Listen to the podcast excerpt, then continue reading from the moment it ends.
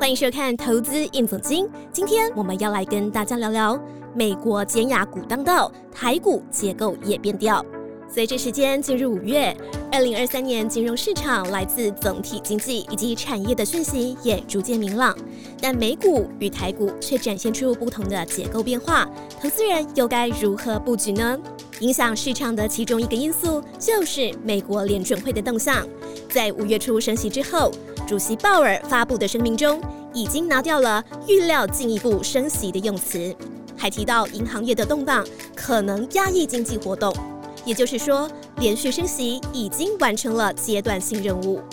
进一步来看，利率其实是资金的机会成本，联准会将利率上升到百分之五到百分之五点二五之后，通膨数据已经受到控制。不过，银行业的危机还没解除，存款户不断把钱往报酬率百分之四以上的货币市场基金搬动。根据调查统计，从去年十月到今年五月，货币基金的规模从四点六兆美元增加了七千亿美元，达到五点三兆美元的新高。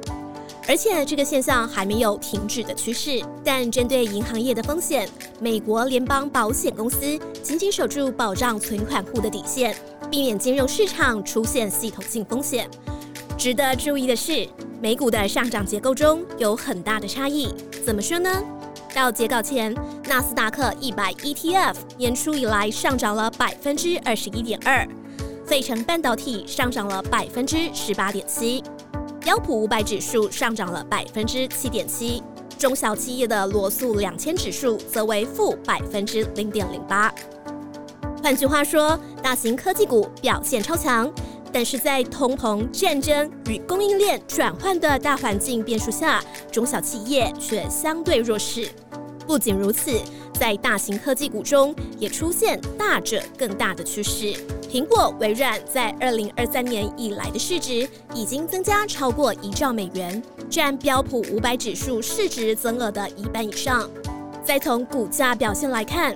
辉达今年涨将近一倍，Meta 涨了百分之九十三，苹果涨了百分之三十三，涨幅都赢过纳斯达克指数。这代表了市场在透露一种讯息，那就是科技正在改变世界。苹果和高盛合作推出的 Apple Card 给出百分之四点一五利率，不输给货币基金。Chat GPT 引导出来的 AI 趋势，也将取代低阶白领工作。聪明的投资者注意到这个趋势，便利用科技股作为自己的投资组合。其中最简单的就是学巴菲特重压苹果，或是直接买进微软。光是买这两家公司，绩效就会比指数或 ETF 更好。这种智慧型散户的力量也在逐渐壮大中。根据研究报告指出，大型科技股在普通散户投资组合中的占比约为百分之五十，比各类指数的权重更高。回过头来，那台股的表现呢？如果以过去十二个月本一比来看，台积电只有十三倍，估值最低。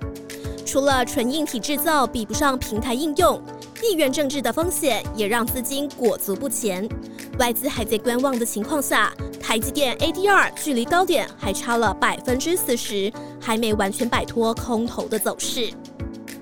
再从股票周转率来看，台股去年由货柜航运掀起的热潮，在今年逐渐降温，就连台积电、联电、富邦金、国泰金等大型股的周转率也明显下降。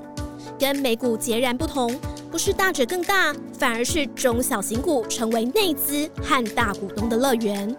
统计今年以来到截稿前台股周转率的排行榜，前十名当中有七档的涨幅超过一倍，最高的材料 KY 还涨了百分之两百零七，前三个月的累计营收则年成长了百分之九十四。周转率最高的宝一以航空零件制造为主，今年以来的累计成交量已经达到了十九个股本之多。这些高周转率公司几乎都是中小型股。在比较去年同期的周转率，除了华福、红宝以外，其余都是冷门股。最后从基本面来看，系统整合的资通、林群，今年前三月营收成长只有个位数，但股价却能翻倍成长。虽然说有资安的相关题材，但也要等待业绩来做出验证。总而言之，台股目前量能不足，又有政治风险来搅局，但中小型股凭着筹码优势，再加上转机题材的想象，股价很有机会能够再热上一整年。各位观众，你认为下半年美股与台股的趋势是什么呢？留言告诉我们吧。今天的投资印总经到这边告一段落。喜欢这个节目的观众，记得帮我们按赞、订阅、加分享。我们下次见。